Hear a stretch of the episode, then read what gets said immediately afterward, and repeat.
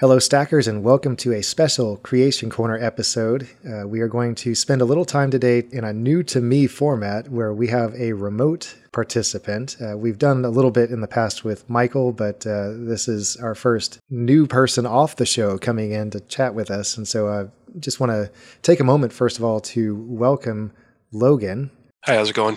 Doing fine. And Logan, you were, I think, directed to our show by a friend of ours, and if you just want to tell us a little bit about yourself, and we'll go from there.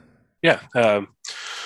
My good friend Jeremy, he was down in Texas in December, and he knows I love D&D and Critical Role especially, and he told me about you guys. I'm like, okay, cool, I'll check it out, and listen to the first few episodes. I was like, okay, it's just different, and then before you know it, I consider myself a stacker now. Oh, that's so exciting. That's so neat. A little bit about me. I guess I started playing D&D back in 2016, so I've only ever known 5e. I'll say my journey to D&D started with The Witcher 3 because I played Gwent a lot in The Witcher, which led me to try out Magic the Gathering, which eventually led to me getting matched up with other Christians who played D&D, and lo and behold, here I am. Super. Big D&D addict that I am today. Great.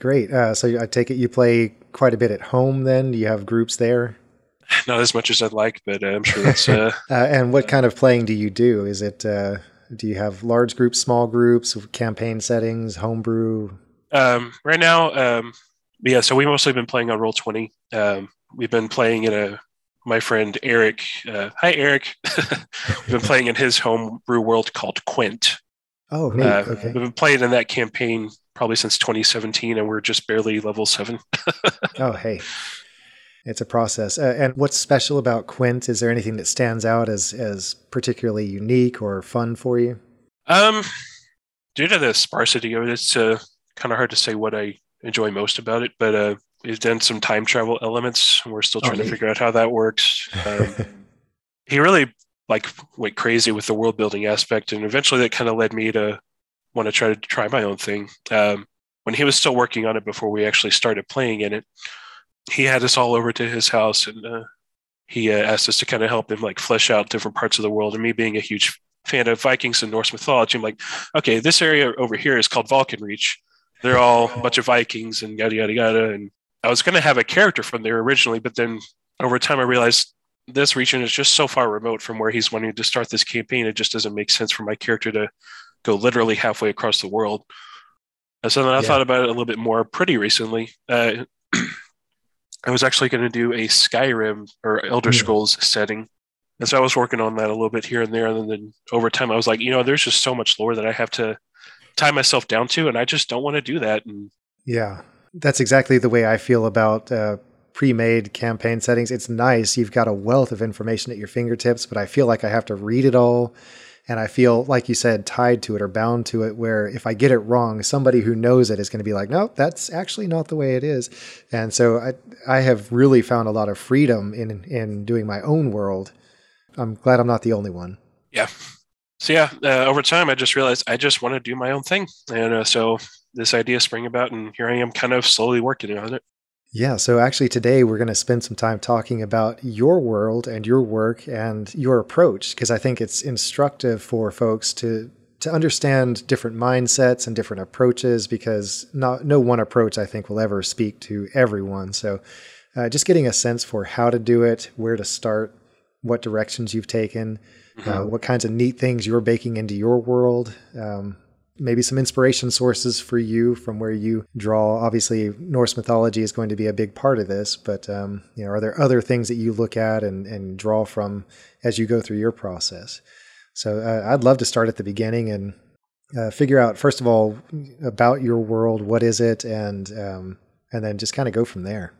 Okay. So keeping in mind throughout this podcast, it is still very much a very early work in progress. Mm-hmm. So everything that I'm probably going to say in this podcast will get thrown out at some point, but who knows? But as of right now, I started off thinking it would be cool to do a very heavily Norse mythology inspired world. And my friend Eric encouraged me to just go that path because he knows that's what I love and I'm passionate about. And I was trying hard to stay away from it just so I wouldn't be too, what's the word, derivative of it. Uh-huh. But then I was like, I just need to embrace it because that's where I'm at. I just need to embrace it. And so that's where I'm at. Yeah. And so me and my buddy Eric were talking about it. And one of the things I couldn't figure out was naming my world. So he was like, oh, hey, here's this cool Norse word. It's called Vigríðr. And we were looking into it. And it essentially translates to battlefield.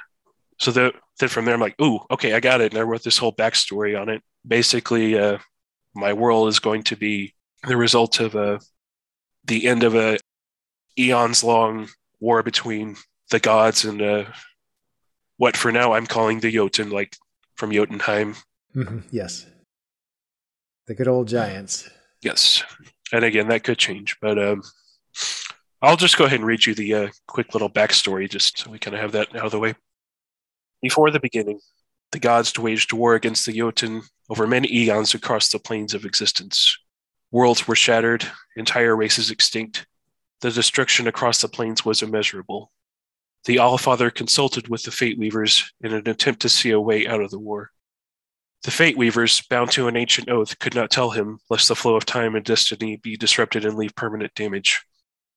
So they spoke in riddles to try to guide him without breaking their oaths. Upon hearing these riddles, the Allfather came to the realization that life would never again flourish while the war raged.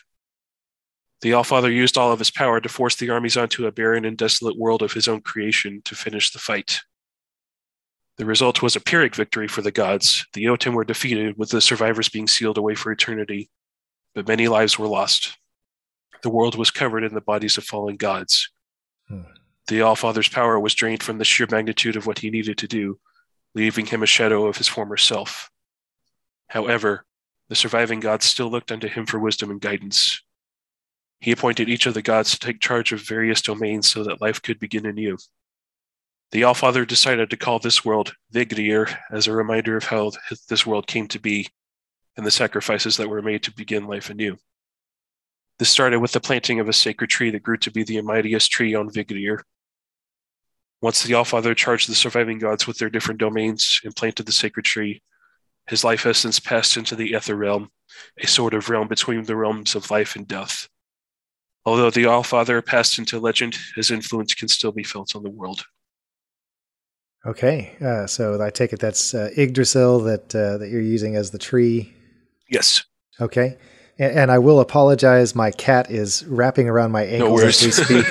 If that comes through in the recording, stackers, please understand she loves attention, especially when I'm sitting at my desk. Yeah, that sounds like a great start. So it sounds like you got some elements of epic warfare in the past, room for maybe some mystery. Certainly the idea of fate is heavily, heavily tied into Norse mythology in general. So maybe an idea of fate involved with your world as well. Definitely. Yeah. So based on that, and that's a great intro. First of all, having what amounts to an elevator pitch for your campaign setting, that's a neat way to start it.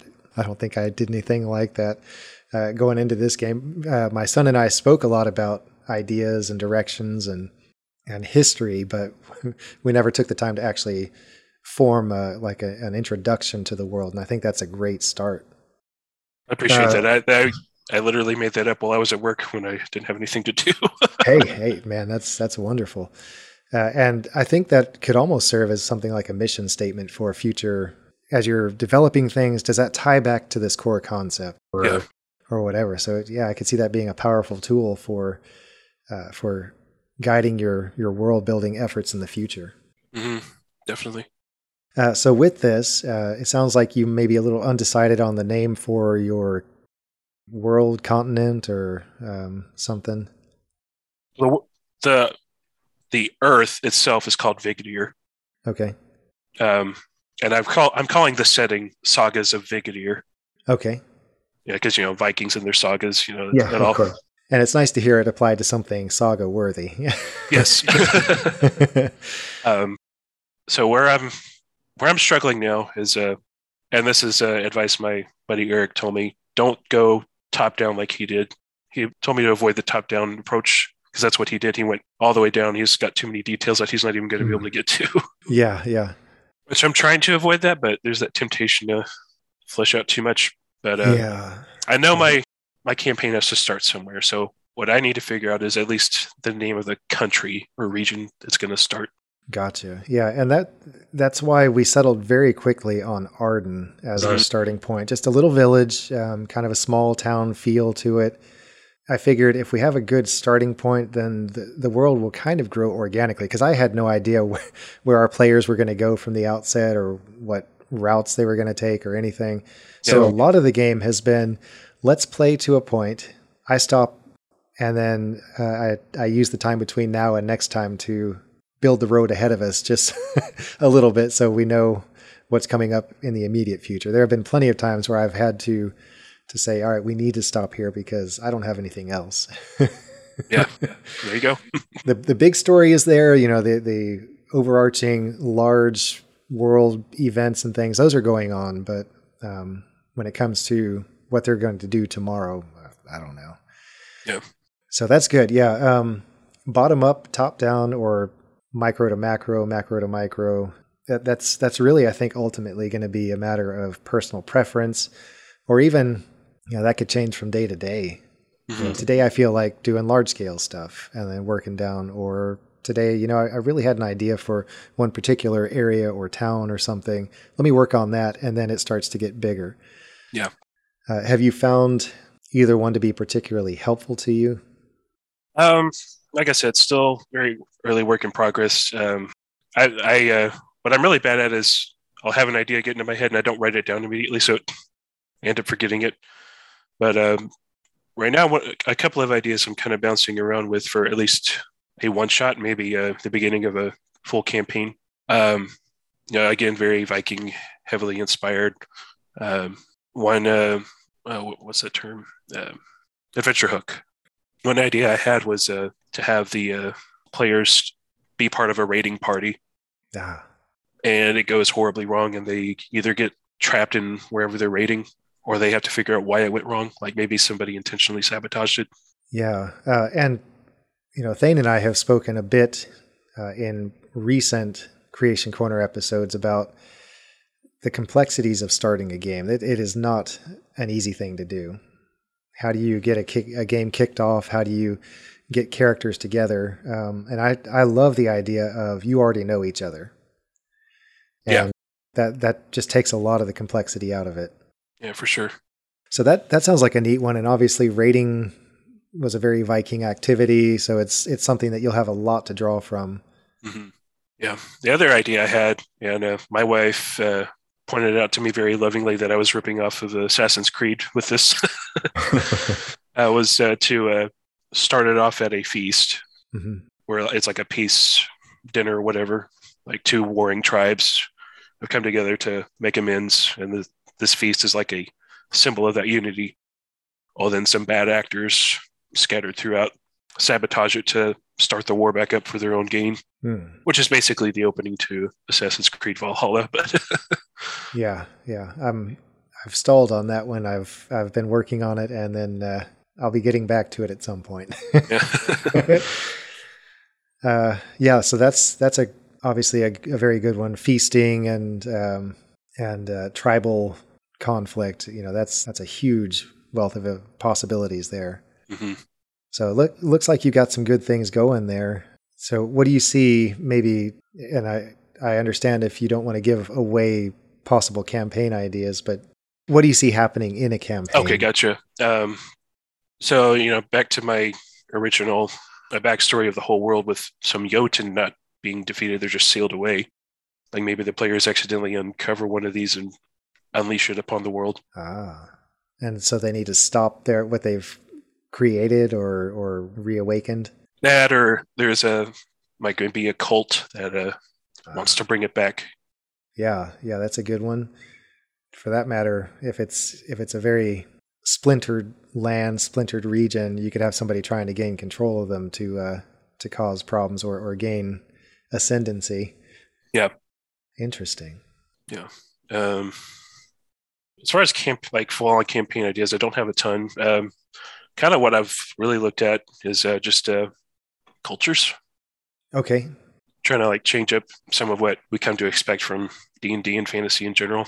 Granted, it's not too much of a diversion, but so very early on, I just kind of became obsessed with this idea that orcs aren't evil because, you know, generally they are depicted as evil or brutes. Mm-hmm. Mm-hmm. So I thought it'd be cool if, yeah, maybe they do have problems with other people, but it's not because they're evil. It's just kind of their way. Yeah. So I kind of pictured them as almost like Russian, as my friend Eric said, maybe pre-socialist, pre-USSR Russia. Yeah. Yeah. But like very, very pragmatic. They don't take any nonsense, and they do things very practically, and there's no flash. It's just they do what they need to do and be done with it. And they kind of have their own society. We kind of floated this idea that maybe they do have some slaves in the form of Dwarger and Drow, which I think could be interesting. Yeah, yeah. Yeah, I too like the idea of taking traditional perspectives and turning them on their head, basically. Mm-hmm. There's just something about having a table of players, especially when you have seasoned players and they know what to expect and they're used to something, and suddenly it's not like that. That really makes them rethink approaches and, you know, be more creative in how they take on certain situations. Yeah, for sure. Elves, I'm kind of fluctuating between two things. It's kind of hard for me to get away from what we know elves to be. They're either going to be very heavily nature-based people or very stuck-up, or both. Yeah.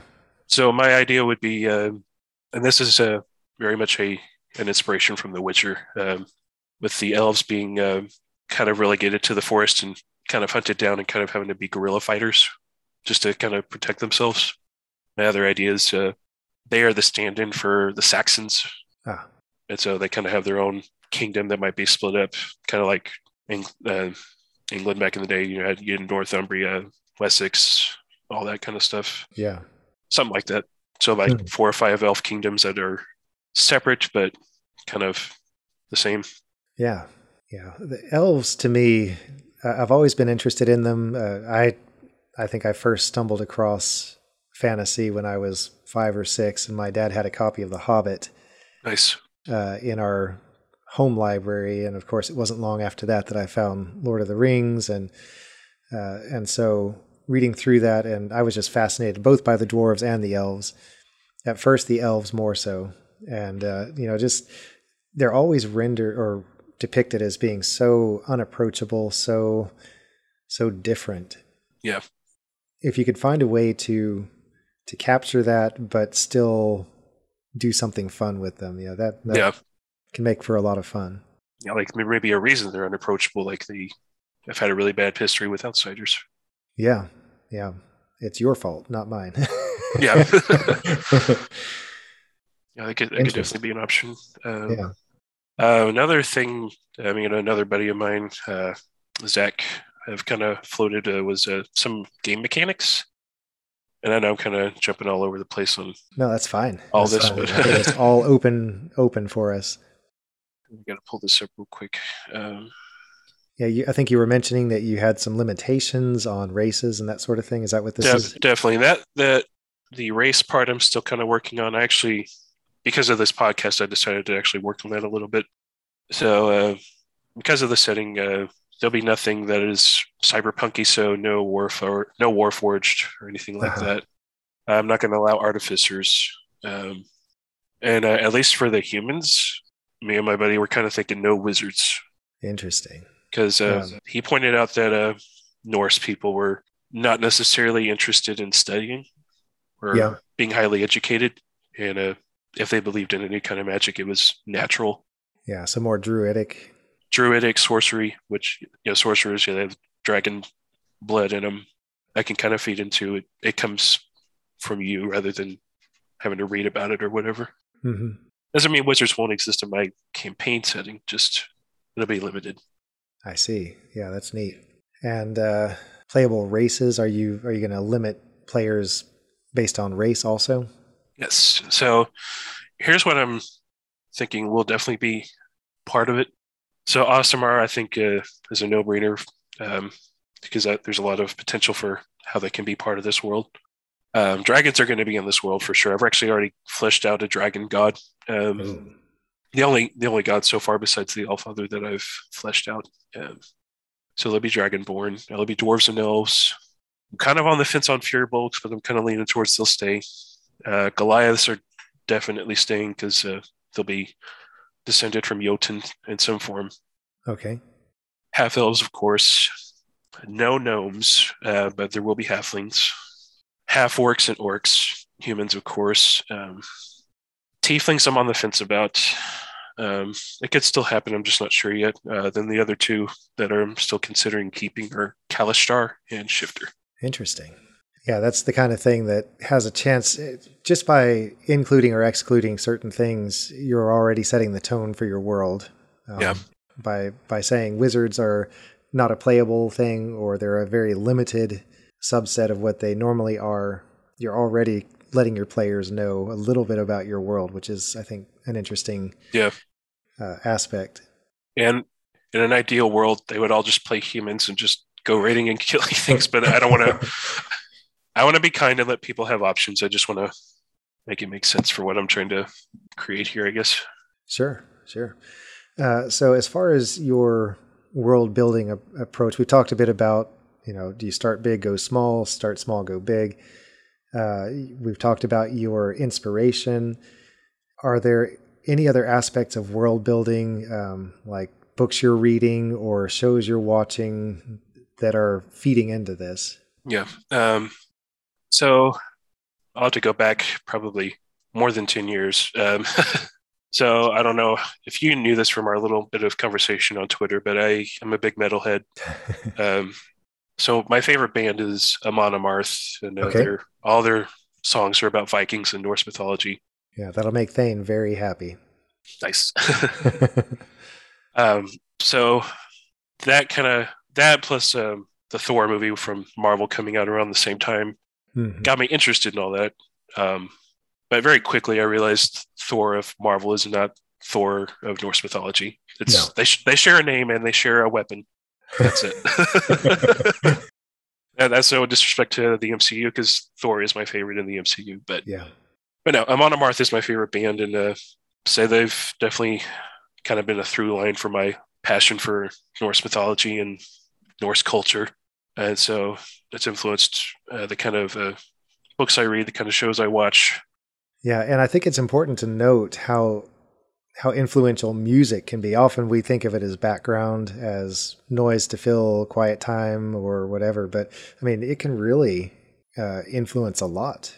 Everything from mood all the way to, obviously you're talking about lyrics in Amon Amarth, even environment, atmosphere.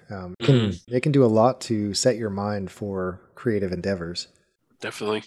Yeah, I was actually, I don't know how familiar you are with Sirius XM, but they have a metal station on there, and I don't remember, it was years ago, they had this program called Listener Domination, where people could email in and pick out 3 songs that they'd play if they got to be a DJ for 30 minutes whatever. So I was like, okay, sure, I'll try it out, and they called me like within a week. And so Twilight of the Thunder God by Amon Amarth was my last song for that playlist I picked out. Nice. And it's a song about Thor's fight with Jormungandr, the world encircling serpent. Yeah. Yes. And so that song it's my favorite song of theirs. It's I think it definitely has influenced, that song alone has influenced my approach to building this world, because I love the image I get just listening to that song, and the lyrics is just, it's massive. Well, I'm going to have to go listen to it after this. And I think we'll try and include a link to it if there's a YouTube video available. Yeah. YouTube video is not as awesome as the song is, because budgets and all, but yeah. But books I'm reading right now, I've become a pretty big fan of Brandon Sanderson. Now his Cosmere stuff does not necessarily have anything to do with Norse mythology, but his approach to world building and magic systems especially has been really good. Yeah, and I'll ask you to provide a link to that, to the Amazon page perhaps, so that anyone listening can follow up on that too. Yeah, for sure. There's a lot of books, and he's a crazy writer. He writes like crazy. But I'll definitely include some of the books from his series that I recommend. Sure. And there's a reason he was tapped to finish Robert Jordan's Wheel of Time series, right? Oh, yeah, which I need to read that at some point. Yeah, me too.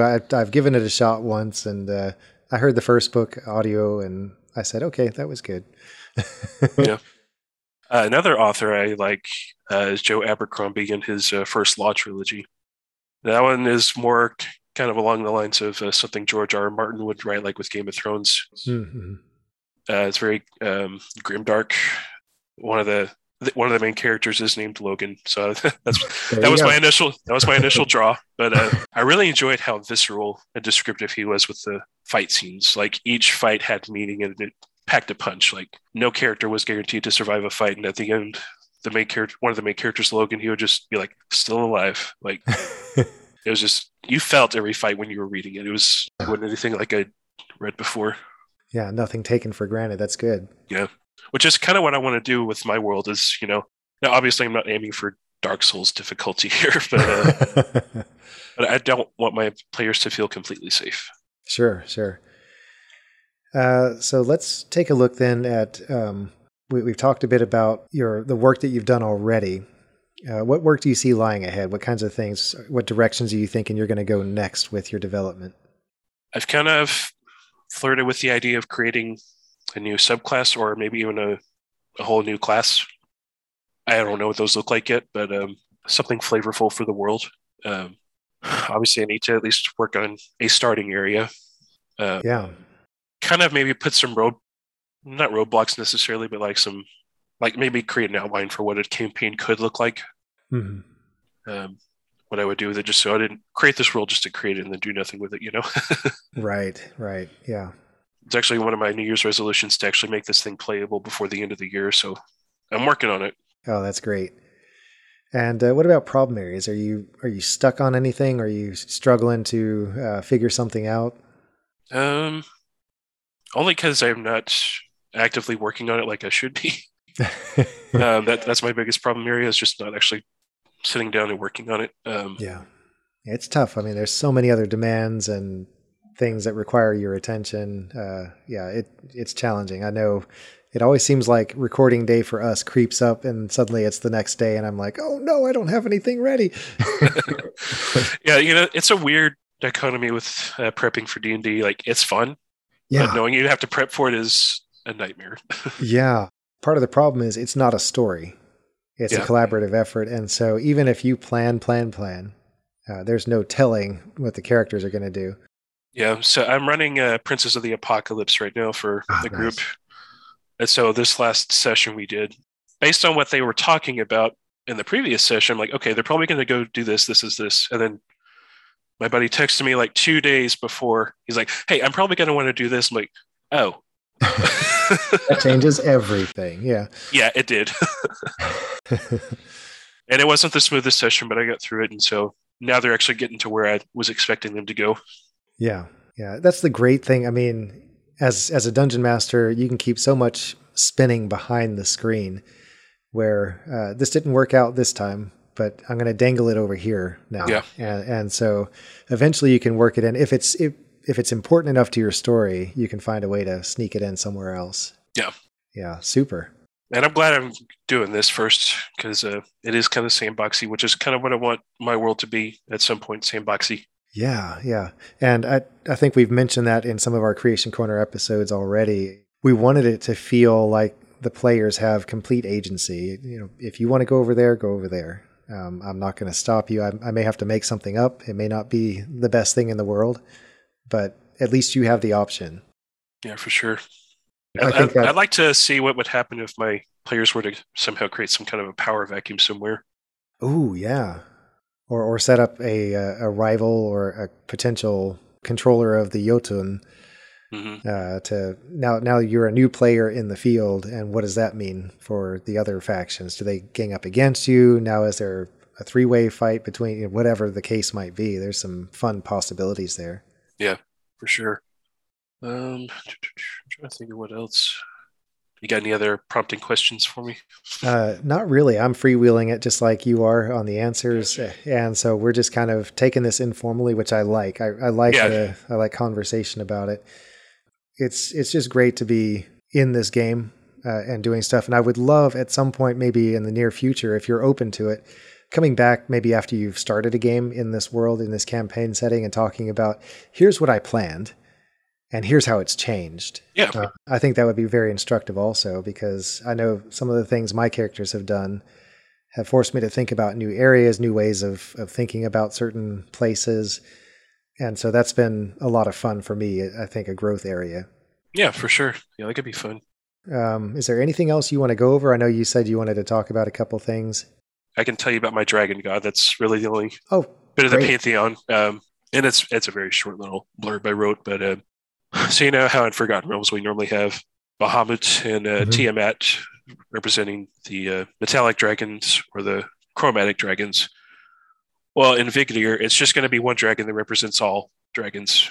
So this dragon god is going to be neutral. True neutral. It's a three-headed dragon named Dracon. Mm-hmm. So I got some inspiration from Fizban's Treasury of Dragons for this one. So they've introduced the gym dragons, which I think is actually really cool. So we'll have... I'll just read the blurb instead of just freewheeling it. Dracon, a fierce three-headed dragon who survived the Battle of Vigríðr, was given charge to ensure draconic bloodlines continued. Dracon's three heads represent different aspects of draconic bloodlines and lineage. The right head has a smooth blend of gold, silver, and copper, representing metallic dragons. The left head is black with four differently colored horns, representing the chromatic dragons. And the metal head has a crystalline appearance with changing color depending on the light. All dragons and dragonborn are descended from Dracon. A buddy and I kind of, well, not me, but mostly my buddy Zach, kind of threw in a bunch of other gods I could work with. None of these are finalized, so I'm not really going to go over them, but he kind of gave me different domains I could work on, like a god for heat of battle and bears and berserkers. Looks like we got naval warfare, single combat. I think that would be something that could be really cool, is that at some point, maybe one of my players insults an NPC, like insults their honor somehow. And so it doesn't matter what their class is. It could be a druid or sorcerer, or even a fighter. No matter what, it would have to be a no magic, melee weapons only, single combat fight, maybe to the death or something. Yeah, I think that'd be kind of cool.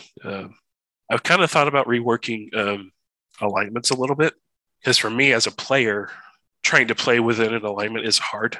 Because I can say, okay, my character's chaotic neutral, but then I end up doing too much good, which. I'm sure that's a common struggle for everybody who plays, is trying to play true to alignment. Yeah, yeah. And to be honest, I've been playing since, well, I've been interested in D&D since third grade, which is longer ago than I would like to admit. Please tell us how long ago, bro. Right? That would have been the early 80s. And then I didn't really play until my ninth grade year of high school. But I've never been in a game that really enforced much about alignment. And I know earlier editions, I think, made a bigger deal about playing to alignment than 5th edition seems to. Yeah. But that would make for some interesting possibilities. Yeah, I was reading recently, because I was kind of looking around, just seeing if I could get some ideas, was there's actually an optional ability score called Honor that you don't actually roll for. It's just... I think it starts at 10, and then the DM decides whether or not you gain points in honor or lose points in honor. I don't know how I would work that in, but I think that'd be kind of cool just to kind of shake things up. Yeah, and is this from 5th edition D&D, or is this a separate? Yeah. Really? Huh. Yeah. I'll try to find a good link, and you can put that in your show notes if you. Yeah, that would be wonderful. I've not heard of that. Is it Unearthed Arcana, or is it official? Out of the player's handbook or something? That I don't know. I saw it was two separate ability scores. It was honor and sanity. So I think sanity would be good for some like eldritch horror type stuff, like dealing with Cthulhu or right, whatever, or anything that has you dealing with deities. That could be mind blowing. Interesting. Okay, yeah. If you can locate that, I'd love to share that in our notes.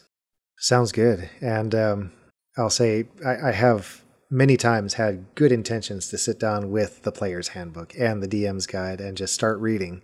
And I just get so easily distracted from just plowing through. So I'm sure there's tons of stuff in both of those books that I've never touched before. Yeah, you know, it's, even though I've been playing for as long as I have and DMing here a little bit, I don't know every rule. I don't think anybody does. Nah, yeah. Not even the best, like Matthew Mercer. I don't think he knows every rule. I mean, yeah. And I think that's where being a good judge of your table comes in, knowing what needs to be focused on and what's just kind of okay to push to the side and not worry about. That's what I enjoy about DMing, I found, is, yeah, there are rules, but even the DMG says these are guidelines. Yes. They make it clear these are guidelines. It's your table. Do what you want. That's right. So I've made calls that some of my DM friends have questioned, and rightfully so, but then I'm like, no, this is actually what we're going to do because this is my table. Yeah, super. So I would say let's let these thoughts, the things we've talked about, kind of brew. Yeah. I would love to revisit this. Maybe when do you expect that your campaign will start?